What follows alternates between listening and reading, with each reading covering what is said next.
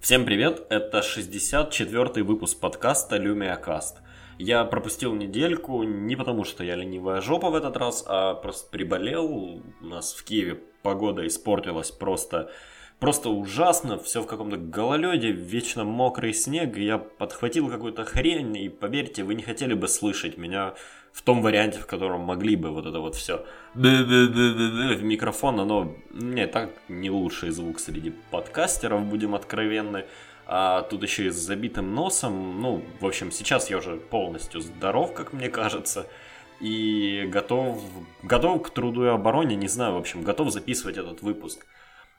Плюс есть небольшие изменения в том, как я, в принципе, отношусь к подкасту и тому, что я делаю. Не знаю, кстати, почему я изначально так не делал, но, возможно, кто-то из вас в курсе, что у меня есть мой личный твиттер и есть твиттер подкаста. И раньше в твиттер подкаста я кидал только ссылки на новые выпуски подкаста, а в свой личный твиттер, ну, все дерьмо, которое мне нравится или которое не нравится, плюс новости Microsoft. И я подумал, откровенно говоря, что э, многие из вас могут не хотеть присоединяться к группе в Телеграме, плюс там тоже мы не то чтобы часто новости какие-то спамим, скорее обсуждаем что-то. Ну и кто-то может не хотеть читать мое личное мнение в моем личном твиттере, но был бы не против получать некий фид новостей. Потому я все новости о Microsoft, о Microsoft, которые, ну, как-то меня заботят или я считаю важными, я перенесу в Twitter подкаста, а в своем подкасте буду писать только, ну, какие-то свои, свои вещи, не знаю. Будет интересно на это посмотреть, ну, потому что, по-моему, большая часть моего контента в Твиттере это такие новости о Microsoft, и не знаю, так ли много я буду писать о чем-то, ну, скажем, сам. Посмотрим, как, как это будет. Сегодня будет немножко необычный выпуск, точнее, ну, какая-то часть его будет необычная, вроде такое называют спецвыпуски, но я не думаю, что я смогу растянуть это все на полчаса, но я хотел бы начать с рассказа или своего мнения о Intel пи си Stick. Вообще Intel очень-очень много рекламирует эти штуки и рекламирует свои устройства, в частности. Так они очень сильно продвигают платформу нук, они даже пытаются продвигать Intel, нук, по-моему, какой-то там, что-то там Skull Canyon или какая-то, ну, в общем, такой небольшой маленький ПК с Intel Core ай семь внутри и встроенной видеокартой, который Intel пытаются называть игровым, но, боже упаси, встроенные видеокарты Intel, ну, как бы точно не для игр, что-то вы на этом нуке сможете поиграть, но нет. А вот э, другие Intel нуки мне, в принципе, импонируют. Это небольшие коробочки, у которых есть внутри интеловский процессор. Они легко разбираются, легко модифицируются, и больше там, в общем-то, ничего и нет. То есть вы сами докупаете ви- оперативную память, сами докупаете вич- винчестер и получаете такой небольшой неттоп. И есть еще одна категория устройств, которые Intel производит. Это устройства, которые показывают, что же, ну, как бы, референсные устройства, которые показывают, что же можно делать с интеловскими э, чипами. И вот сейчас одно из них находится у меня дома, Intel пи си Stick. И, кстати, прямо сейчас, вот, вот в данный момент, идет обновление Windows на этой штуке. И если в подкаст ворвется какой-нибудь тудым или еще что-нибудь, ну, странный звук, знаете, или, или какой-нибудь звук после апдейта, не удивляйтесь и, пожалуйста, простите это. Ну, вот так вот. Она там где-то сейчас процентах на тридцать, по-моему, висит. И, и не знаю, э, как, это, как это будет дальше. Зачем он вообще мне нужен? Э, в целом я, ну, как бы, наверное, я все-таки гик, да. И идея того, что маленький компьютер можно запихать во флешку, она меня всегда удивляла. И, не знаю, вот она щекотала вот эту вот гиковость внутри меня, ну как-то, ну я понимаю, что это странная идея, что это не очень мощный ПК, но, но щекочет она все равно замечательно, а тут как раз еще и был повод для того, чтобы приобрести эту штуку и посмотреть. Дело в том, что мои родители уже достаточно давно пользуются небольшим медиаплеером, он даже там не на андроиде, не на чем-то, а я не знаю на чем, там скорее всего какой-то перепиленный Linux. Делает их компания Aura у нас в Украине. Это, в общем, компоненты они заказывают, понятное дело, где-то в Китае, собирают здесь, и прошивка их. И одно из основных ну, как бы преимущество этого устройства было в том, что оно могло стримить фильмы прямо с и экс.ю эй, в принципе, без потери качества. Что в этой всей истории удивительно, что другие приложения, которые на нем были, они работают отвратительно, откровенно говоря. Ну, помимо радио, пожалуй. Тот же YouTube, он как YouTube с какого-то там древнючего Android ти ви, YouTube Beta, что-то там, у него не очень удобный интерфейс, там ни хрена непонятно, как ним пользоваться. Плюс это достаточно, ну, немощное устройство, и... скажем, со временем, когда приложения на нем начали обновляться, ему явно перестало хватать мощности. Но они используют его, правда, слушают радио на нем, то есть просто включают эту коробочку как радиоприемник. И смотрели фильмы с и экс.ю эй, что вот это она делала прекрасно просто. Плюс, понятно, можно всегда ткнуть флешку, какой-то винчестер, посмотреть видео с него, но когда ты можешь полноценно стримить, ты, по-моему, ну, как бы перестаешь вообще что-то скачивать. И в Украине сервис и экс.ю эй закрыли, потому что он, будем честны, пиратский. А торренты не вариант для моих родителей. Понятное дело, тут нужно немножко все-таки думать головой, что ты и где скачиваешь. И я вообще сам по этому поводу не морочусь. Я считаю, что есть куча каких-то бесплатных сервисов для просмотра фильмов. Да, изредка бывает, что... какой-нибудь фильм, его даже и в iTunes сложно найти, или он там, ну, он достаточно старый, например, и как-то платить за него там шесть баксов в iTunes не очень хочется. Ну, как мне кажется, это не самая главная проблема. Сейчас, если вы достаточно опытный пользователь, вы можете либо же пользоваться легальным контентом, либо же все скачивать через торренты. Ну, просто вот такой ресурс, как и экс.ю эй и эф эс ти о, он для многих людей упрощал жизнь. Не надо держать торрент-клиент, не надо думать о раздачах, бла-бла-бла, то есть есть где-то сервера и все. Соответственно, после того, как, пожалуй, единственное нормальное приложение на этой коробочке перестало работать, там остались еще пару легальных э, контент-провайдеров на ней, но они откровенно слабоваты в плане, ну, набора фильмов. И вообще, мне кажется, это какая-то странная беда. Вроде как проблему с, легальной, с легальным прослушиванием музыки решили. То есть у вас почти на всех платформах есть куча различных сервисов, где есть, ну, почти вся музыка, которая вам может быть нужна. Если у вас есть вообще доступ к Apple Music, то, по-моему, почти вся. Не знаю, какой музыки там может не быть. Если вас интересуют какие-то более, ну, скажем, наши там или русские исполнители, то, наверное, это Яндекс.Музыка. Если вы странный упоротый фанат Microsoft, то у вас есть Groove, но он, кстати, и на айфоне, и на андроиде работает. Ну, то есть с музыкой проблему решили. Я не вижу смысла ее пиратить, это не есть удобно. Мне проще заплатить, ну, за Apple музыку, она вообще копеечная, Яндекс.Музыку. Ну ладно, за Groove это там десять долларов в месяц. Ну, не, кажется, мне не кажется, что это проблема. И мне, откровенно говоря, не кажется, что десять долларов в месяц, ну пускай пятнадцать долларов в месяц, это проблема для кино. Но, ну то есть, если бы все платили по пятнадцать долларов в месяц, я думаю, что всяческого рода контент-провайдеры, ну давайте скажем, Apple Movies или Google Movies или еще что-нибудь, ну, которых сейчас нет, они бы не страдали, это вполне неплохие для них деньги. Но здесь все упирается в кучу проблем с правами на контент, с правами на контент в разных странах и вот, вот этим всем, что для нас, как для потребителей, которые, может быть, и хотели бы заплатить, но мы, ну, не то чтобы не можем, а либо же надо платить сразу за пять разных сервисов, чтобы покрыть свою коллекцию, либо, блин, ну уж так вот, я не буду лукавить, пиратить. Я недавно пробовал, кстати, Amazon Prime Video, у нас он заработал, и мне понравился сервис, и он в Украине сейчас безумно дешевый. Если вы смотрите э, Grand Tour, передачу, которую делают ведущие Top Gear, ну, по сути, это новый Top Gear, то заплатить три, по-моему, евро или три бакса, что-то сейчас он стоит, по-моему, три евро в месяц, ну, это копеечная сумма. Плюс, э, мне кажется, сейчас решена проблема для тех, кто много смотрит сериалы. Вот как раз на Amazon Prime их дофига. В Netflix их дофига, ну то есть вот, наверное, купив Netflix и Amazon Prime, вы полностью покроете все свои надобности в контенте. Но дело в том, что я не смотрю сериалы, мне именно нужно кино, а там его мало, ну на Netflix его вообще нет, Hulu у нас не работает, в iTunes можно брать на прокат, но да, в общем-то, пожалуй, это единственный сервис, но меня бесит iTunes, я не хочу держать его на компьютере, а уж тем более не хочу заводить Apple ти ви в Windows экосистеме для того, чтобы стримить это все на телевизор, например, у родителей, ну как-то это, в общем, звучит странно. И потому мы переходим, да, как бы там ни было, в раздел пиратства и смотрим, что ж тут есть. Конечно, решить проблему я мог бы, наверное, купив э, какую-нибудь Android-приставку, которых откровенно не так много. Есть куча э, приставок всяких, всяких китайских производителей, таких, скажем, хуже Xiaomi. Ну, куча каких-нибудь там ноунеймов и бла-бла-бла, но я на них не смотрю, потому что я понимаю, что работать это будет ужасно.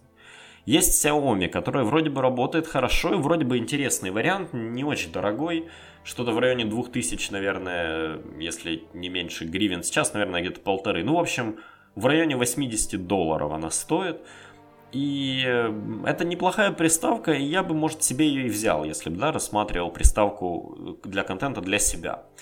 Но беда в том, что у нее не все так прямо гладко и хорошо с прошивками. Вы все равно будете сталкиваться с какими-то косяками. Будут там иероглифы, сям иероглифы, что-то перепрошить надо будет, поддашить, вот это все. И я это видел и на Xiaomi-шных планшетах, и на их же телефонах. И, ну, я не верю, что приставка беспроблемная. А эта штука должна стоять у моих родителей и выдавать хорошую картинку всегда. Без проблем, чтобы у них не возникало никаких, ну, особых там затруднений что-то с ней делать. Потому это не вариант, и мы переходим в раздел более дорогих приставок, типа Nvidia Shield, баксов за двести, которая, ну, по сути, прикольная приставка. Или, даже не знаю, ну, наверное, вот сейчас, выбирая среди Android ти ви девайсов, я бы взял Shield. Потому что это и, ну, в какой-то мере можно назвать игровой приставкой. Хотя нормальные игры на нее придется стримить и за стриминг либо платить в GeForce Now, ну, не вижу в этом проблемы, либо же стримить с мощного ПК. Ну, плюс она поддерживает весь медиа-контент, который доступен в Play Market, и, ну, это, это дофига всего и вся, куча приложений, стриминговых сервисов и так далее. Кстати, забавно, да, с играми, получается, у, Gef- у Nvidia получилось, ну, как бы, да, решить этот вопрос. А игры более все-таки тяжелые, и, ну, в смысле, это более сложная задача, стримить игру с какого-то сервера на какую-то там коробочку возле телевизора, чем стримить фильм. И Nvidia за эту как бы более сложную задачу готовы брать семь баксов в месяц, а провайдеры видеоконтента, ну, как-то они зажра... зажрались. Ну и по сути, я мог бы остановиться на Nvidia Shield, но моим родителям, понятное дело, играть не надо, мне у них тоже особо играть не надо. При этом, при всем, у меня как-то не особо вокруг есть гугловые устройства, и в семье-то ни у кого особо их нет. И тут дело в том, что Android-приложение, вот что меня смутило и в чем я засомневался. Android-приложение, если быть уж стопроцентно откровенным, не то чтобы затачиваются под большие экраны. Да, их делают под смартфоны, но они и на планшетах средненько работают. И хочу ли я на это все смотреть на телевизоре, я не был уверен. И тут я вспомнил про Intel пи си Stick. И подумал, хм, может взять эту штуковину и поднастроить так, чтобы использовать на, ну как, по сути, маленький компьютер у телевизора. И я долгое время сомневался, потому что мне казалось, ну та версия, которую я рассматривал, мне казалось, что она слабовата. Это Intel Atom... Ой, не помню даже какой, что-то там тридцать семь, какой-то там F. В общем, это не Cherry Trail, а там а Bay Trail, не икс пять какой-нибудь, как вот в новых Intel пи си стиках. Это два гигабайта оперативной памяти, тридцать два гигабайта ОЗУ. И я, наверное, бы и не стал брать эту штуку, если бы у меня в, как- в какое-то время не было планшета на точно таком же камне. И я использовал этот планшет постоянно, везде таскал его с собой. А по сути этот стик, ну он должен выполнять даже меньше задач. Ему не нужно быть чьим-то устройством для всего. Он должен видео в хроме открыть, уметь стримить с торрентов и показывать YouTube. То же самое там радио и, ну не знаю, вот такие задачи. Простые медиа задачи. Я наконец-то решился и рискнул прикупить себе эту штуку. Честно говоря, Intel меня немножко удивили.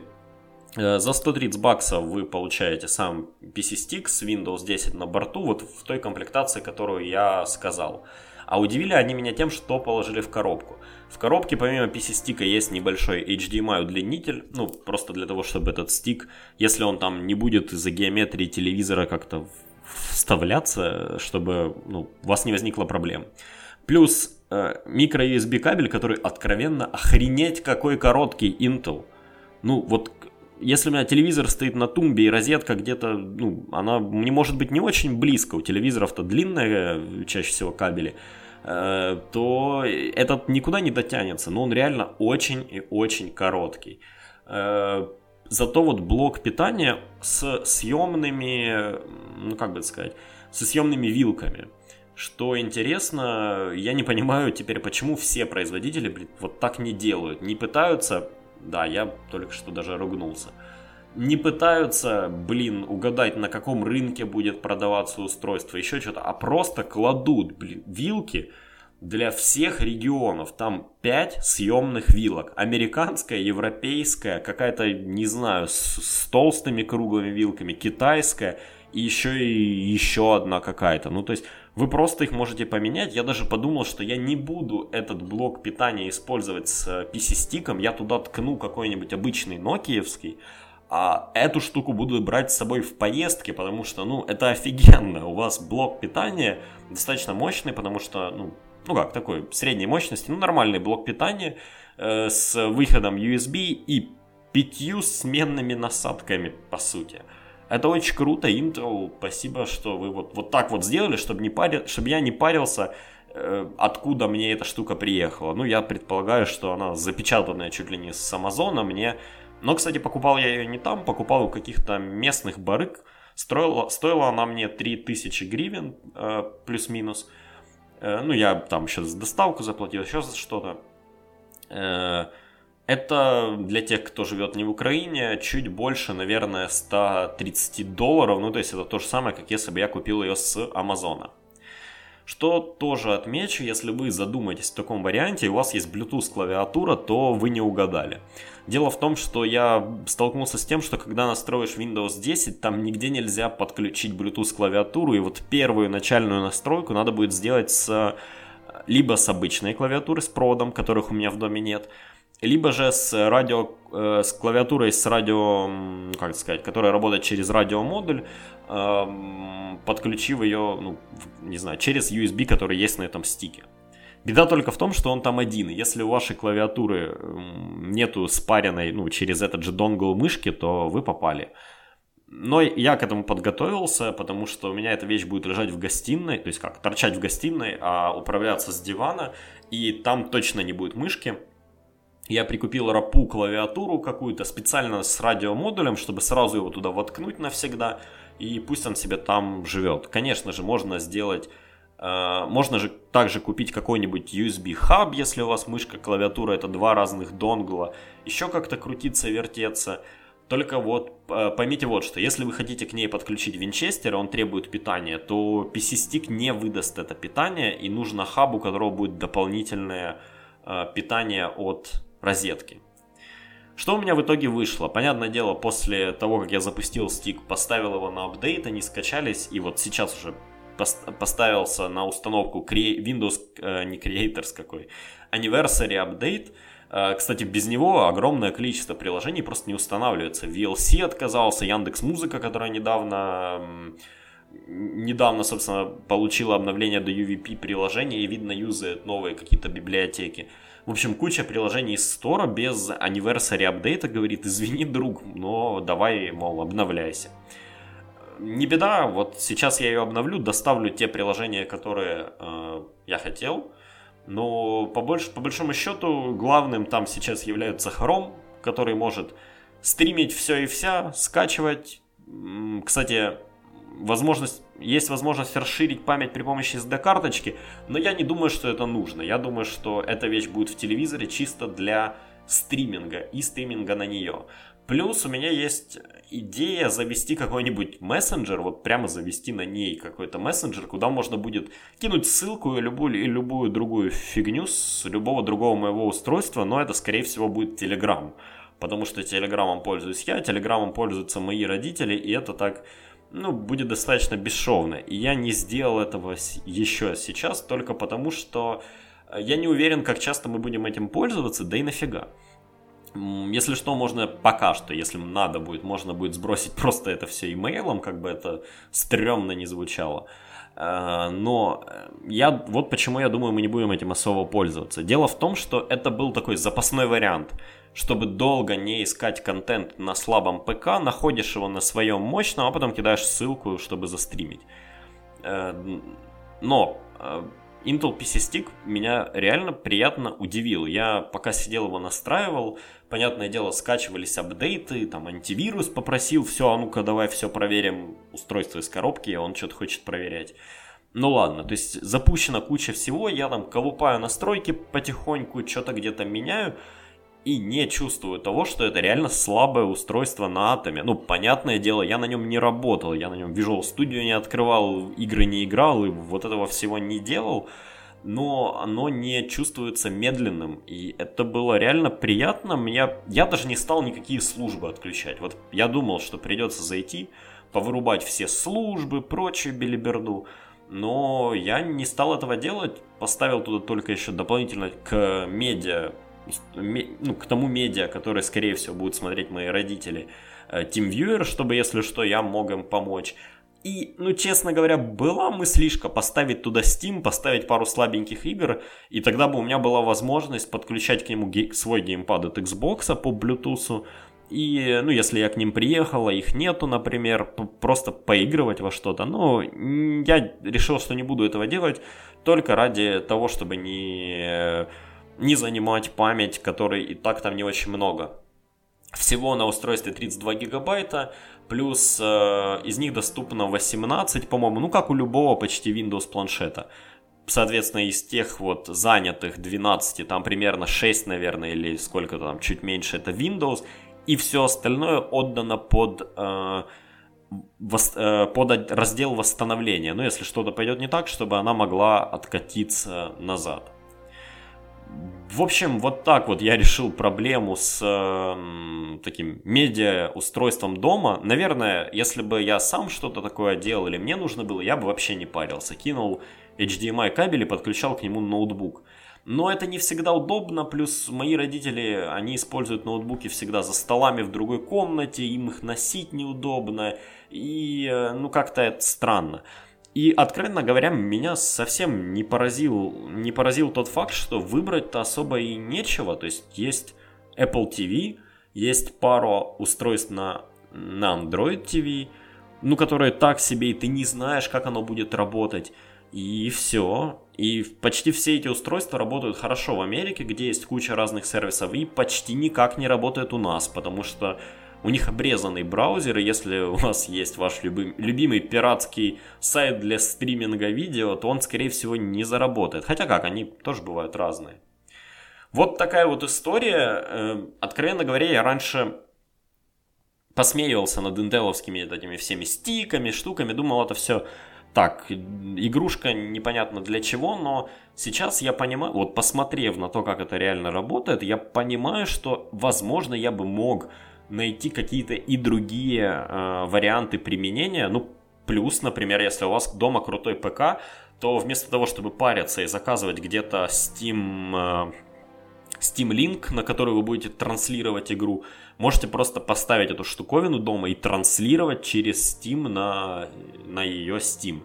Только учтите, она все-таки маленькая и поддержит только два и четыре гигагерцовые сети Wi-Fi, потому пропускной канал там не самый здоровский. четыре ка или даже два ка она не потянет по такому каналу. И это все, что я хотел сказать про пи си Stick. И вижу по времени, что подкаст сегодня затянется. Я вообще-то думал, что справлюсь минут за пятнадцать с этой темой, но, видимо, меня понесло. И раз уж мы заговорили о таких вот странных устройствах и том, куда, ну не то чтобы все движется, да, но вот эта вот концепция, этот стик, это концепция маленького устройства на, скажем так, это показатель того, что можно сделать с атомом. И по сути, э, сейчас Microsoft спалили, что будет какая-то новая версия Windows десять Cloud, которая якобы, ну как бы, как говорят журналисты, должна соперничать с хромбуками. Все уже говорят, что это чуть ли не Windows эр ти два, хотя мне, ну как-то для меня это звучит очень странно. Мне кажется, Microsoft нормально так обожглись с Windows эр ти, и я не думаю, что они будут продолжать. Но, как бы там ни было, многие американские журналисты, они, ну, в общем-то, э, видят, что вокруг них люди покупают достаточно много хромбуков, потому что это популярно в США, в институтах. Хотя не знаю, как на этой печатной машинке вообще можно что-то делать в институте толковое, ну, бложек разве что писать. И потому э, все смотрят, кто же будет конкурировать с хромбуками вот в этом сегменте. Хотя мне непонятно, почему недорогие Asus и эйч пи, там, тех же двухсотдолларовые на том же Атоме не могут соперничать, потому что это, по сути, те же самые хромбуки. Ну, ну накатите туда хромы, вот, пожалуйста. Атом, ноут, ноутбуки с Атомом работают, ну, тоже достаточно долго, как и хромбуки, стоят тоже недорого. Ведь хромбуки это не что-то такое запредельное, это просто слабенький ноутбук на операционной системе, которая не может ничего без облака. И вот многие журналисты уцепились за эту идею, пытаются придумать, как мне кажется, ну, найти утечки, придумать, что же такое Windows десять Cloud. Ведь мы э, видели уже Windows десять эй ар эм, которая... Э, не является Windows эр ти. То есть это Windows десять полноценно, которая работает на арм процессоре, как и хромбуки, но при этом икс восемьдесят шесть софт запускает. А по слухам Windows десять Cloud не будет этого делать. То есть вот это будет якобы Windows эр ти. И, честно говоря, все вот эти слухи, они, мне кажется, сильно надуманными и сильно преждевременными. Я правда думаю, что Microsoft, ну, не такие идиоты, чтобы прийти вот к моменту, когда у них есть, по сути, одна операционка на все, и опять разделить ее на три разных операционки. Я думаю, что Windows десять Cloud это будет какое-нибудь новое предложение в Azure. Просто более удобное, чем сейчас. Сейчас вы тоже можете заказать в Azure машину с Windows, но все это выглядит, ну так, сильно по-админски. А тут это будет такая Windows по подписке. Понятное дело, что в, э, локально софт сможет работать только из стора, скорее всего. Ну, я думаю, какой-нибудь все-таки э, не ядро, а какая-то такая прослоечка будет стоять на вашей текущей машине, чтобы это запускать. Но очень и очень урезанная. А вся основная часть будет в клауде. И я думаю, что икс восемьдесят шесть приложения тоже будут в клауде. То есть как бы у вас маленький, легкий, слабенький ПК, ну вот что-то типа хромбука. На нем стоит какое-то минимальное ядро Windows, да или даже Windows IoT, которое в свою очередь соединяется с Azure, может запускать нативно на вашем устройстве приложение из Store, при этом запуская икс восемьдесят шесть из клауда. Вот в таком варианте для институтов в США это могло бы иметь смысл, но если вот так посмотреть по всему остальному миру, мне кажется, Windows десять эй ар эм, которая, ну это по сути обычная Windows десять, только работающая на другом процессоре, это намного более перспективное направление. Я думаю, что с клаудом это какая-то чуть ли не глупая шутка, что ли. При этом... Что интересно, недавно, даже не то чтобы ну, была утечка, а недавно показали, как же будет выглядеть по-новому интерфейс приложений в, после того, как мы, не знаю, как после того, как Microsoft перейдет на Project Neon. Кто не в курсе, Project Neon это э, эволюция того, что сейчас называется Universal Windows Design. Э, то есть вот того дизайна, который мы видим в универсальных приложениях. И Project Neon... Он рассчитан вот на что. Так называемый Modern Design Language Microsoft был рассчитан на то, чтобы соединить интерфейсы мобильных устройств и планшетов и ПК. То есть вот, вот такую сделать. О, общий дизайн для этих вещей. А Project Neon призван сделать э, дизайн единым также и для устройств виртуальной и дополненной реальности, ну по сути для HoloLens. Ведь, ну как бы одно дело, что сейчас на HoloLens можно запустить любое приложение универсальное из Store, и оно будет работать, но это все-таки штука, которая во многом перекрывает ваше зрение, не очень хорошо сливается с интерьером, ну и выделяется, скажем так. Потому в Project Neon добавили много прозрачности, и тут, ну, может показаться, что это странно или неправильно, или еще что-то.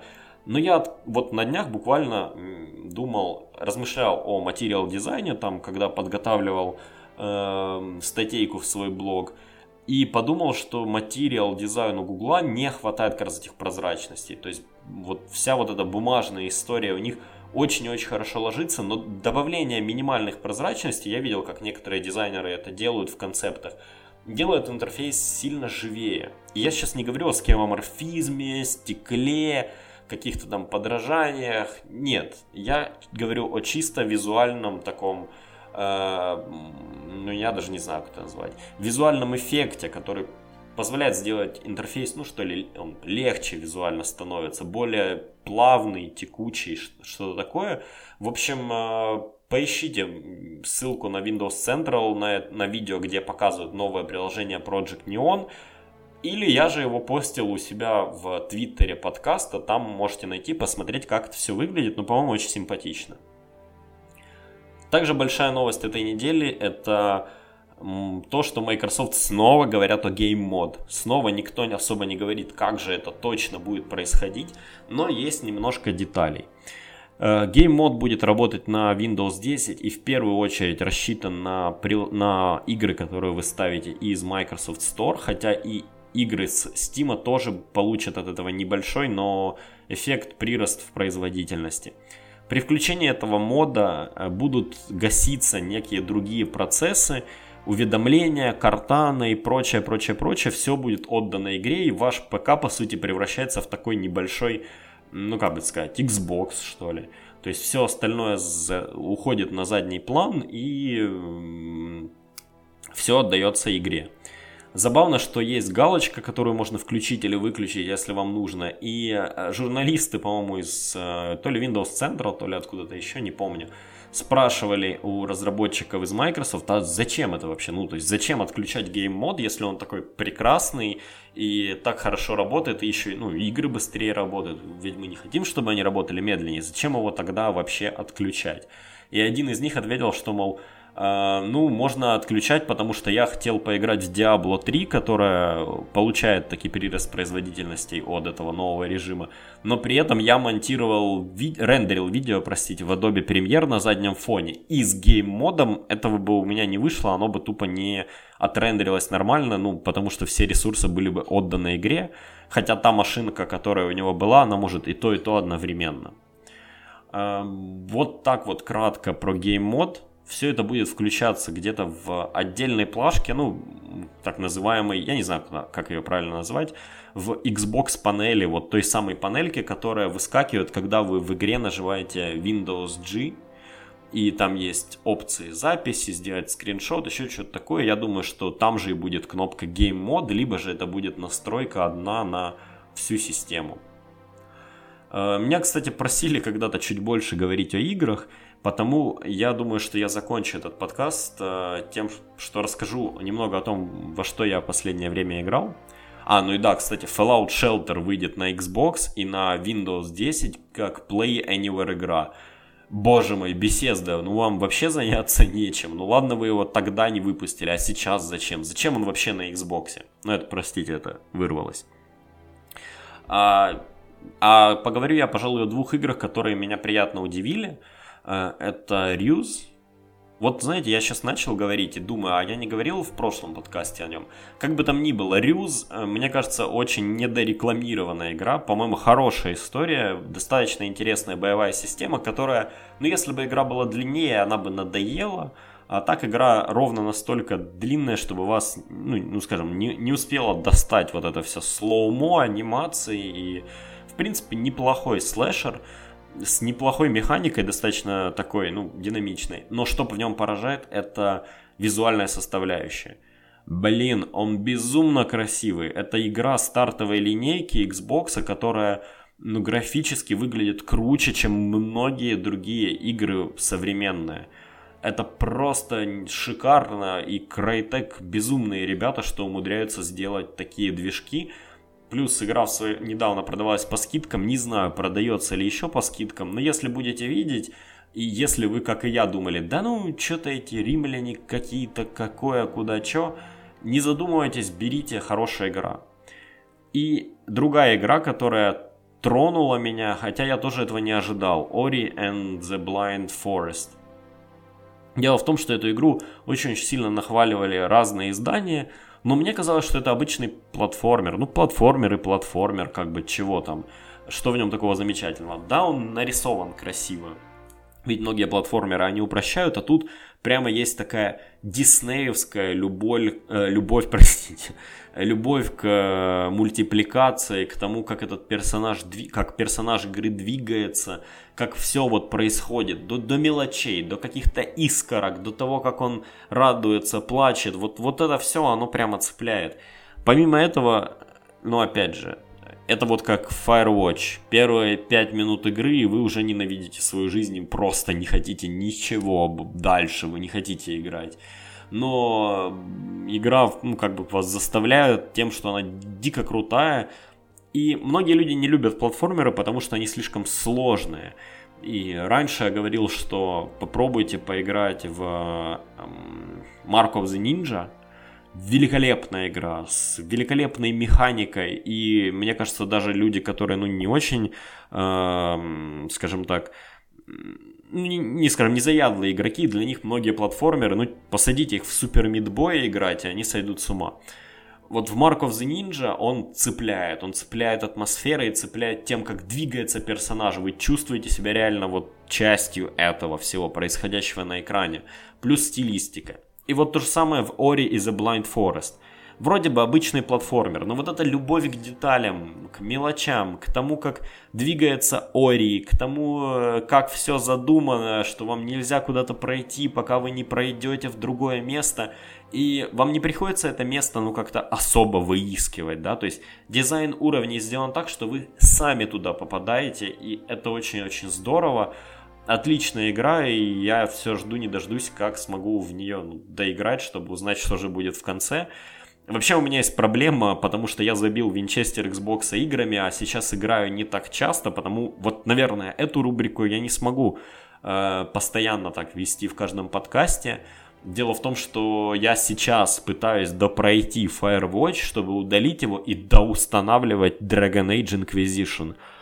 Я даже не знаю, хочу ли я в него играть, но мне советовали, но я не могу его доустанавливать, потому что у меня забита приставка другими играми. Вот, вот такая вот история. Еще и ди эл си на Deus, на Deus Ex лежит.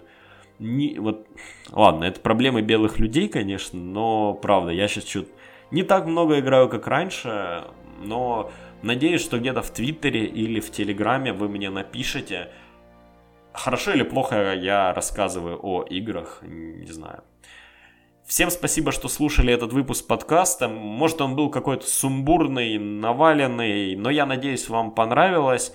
Пишите комментарии на подстере.